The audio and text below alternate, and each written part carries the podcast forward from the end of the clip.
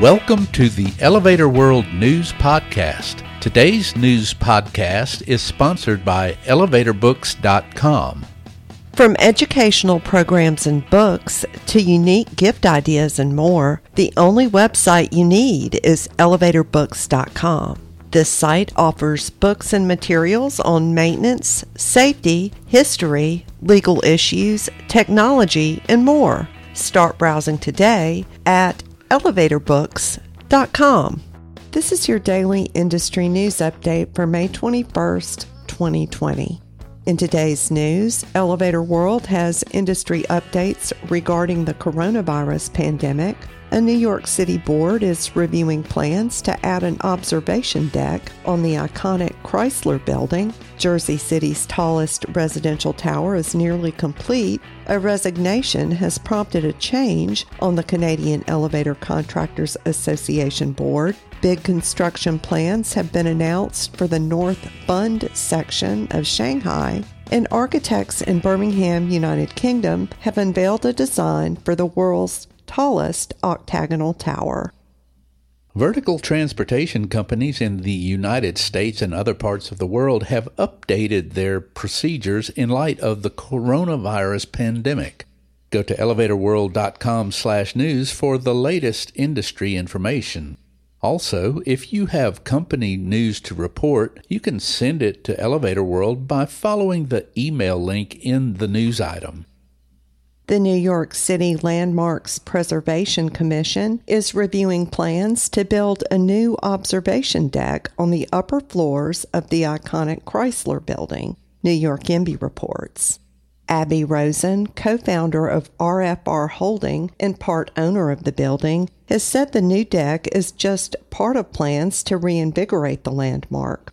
Other phases would include new restaurants, a food hall, and retail space. The deck, designed by Gensler, would be built on the 61st floor where terraces currently exist on the north and south sides of the building. Modifications include the replacement of doors with new power operated entryways with wider frames to accommodate wheelchairs. A wall of 13 glass panels spanning 51 feet and standing 7 feet tall would be placed at the edge of the terraces. Double hung windows on the 61st and 62nd floors would be replaced with hinged windows, but the existing exterior trim would not be altered. Finishing touches are going on to 99 Hudson Street, which, at 79 stories, will be Jersey City, New Jersey's tallest residential tower, New York YIMBY reports designed by Perkins Eastman and developed by COA 99 Hudson LLC. The structure will be served by Fujitec Elevators, general contractor Plaza Construction told Elevator World. There will be seven elevators, according to City Realty, which promise to, quote, keep wait times to a minimum, end quote. Slated for completion later this spring, 99 Hudson Street offers 781 for sale residences with prices topping out at $4 million. The building features an attractive glass curtain wall and Jura limestone facade. Some of the lower level residences will have balconies and views of the Midtown and lower Manhattan skylines. CECA, the Canadian Elevator Contractors Association, announced changes on its board of directors. Following the resignation of Trevor Dowell as treasurer, Braden Hopkirk now fills the role, per the guidelines set forth in the CECA Constitution that the runner up in the June 2019 annual general meeting vote fill the position for the remainder of the term until the annual meeting in 2023. CECA thanked Dowell for his efforts and contributions to the board. Two terms expire at CECA's annual meeting, planned in September at United 2020 in Houston. Nominations are due on June 30th for candidates to fill Pedro Oglarian's and Phil State's roles as Eastern and Central Region representatives, respectively. Questions and nominations may be directed to the email address which can be found in the news item at elevatorworld.com slash news. A new skyscraper cluster, including a super tall, will help the North Bund area of Shanghai's Hongkou district become a new engine for future development, according to a May 13th report from Shine quoting a local official. District Secretary Wu Xinbao, meeting with journalists, unveiled a blueprint for North Bund, which already has the tallest building in Puxi, Shanghai's historical core.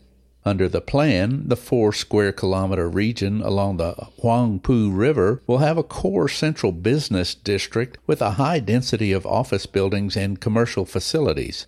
A new skyscraper cluster will include a 480 meter tall tower that will be the new tallest in Puxi and third tallest in Shanghai after the 632 meter tall Shanghai Tower and the 492 meter tall Shanghai World Financial Center. North Bund is home to more than 1,500 financial companies, and the blueprint calls for about 8.4 million square meters of new space. A Birmingham, United Kingdom architectural firm has revealed plans for Octagon, a 155 meter tall, octagonally shaped residential tower for the Paradise Birmingham development, Architects Journal reported on May 5th. If approved, the 49 story tower would bring 346 rental units to the city's summer row. Designed by Glenn Howells Architects, the building, being built as the world's tallest octagonal tower, would surpass Birmingham's current tallest building, the 152 meter tall BT Tower, though another planned skyscraper, a 61 story tower at 100 Broad Street, would be taller still. Octagon will feature some affordable units and include one, two, and three bedroom homes.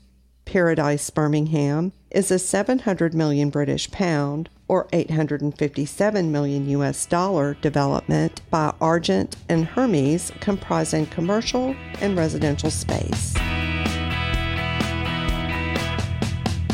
For more industry related information, visit elevatorworld.com and be sure to subscribe to our podcast in iTunes or the Google Play Store.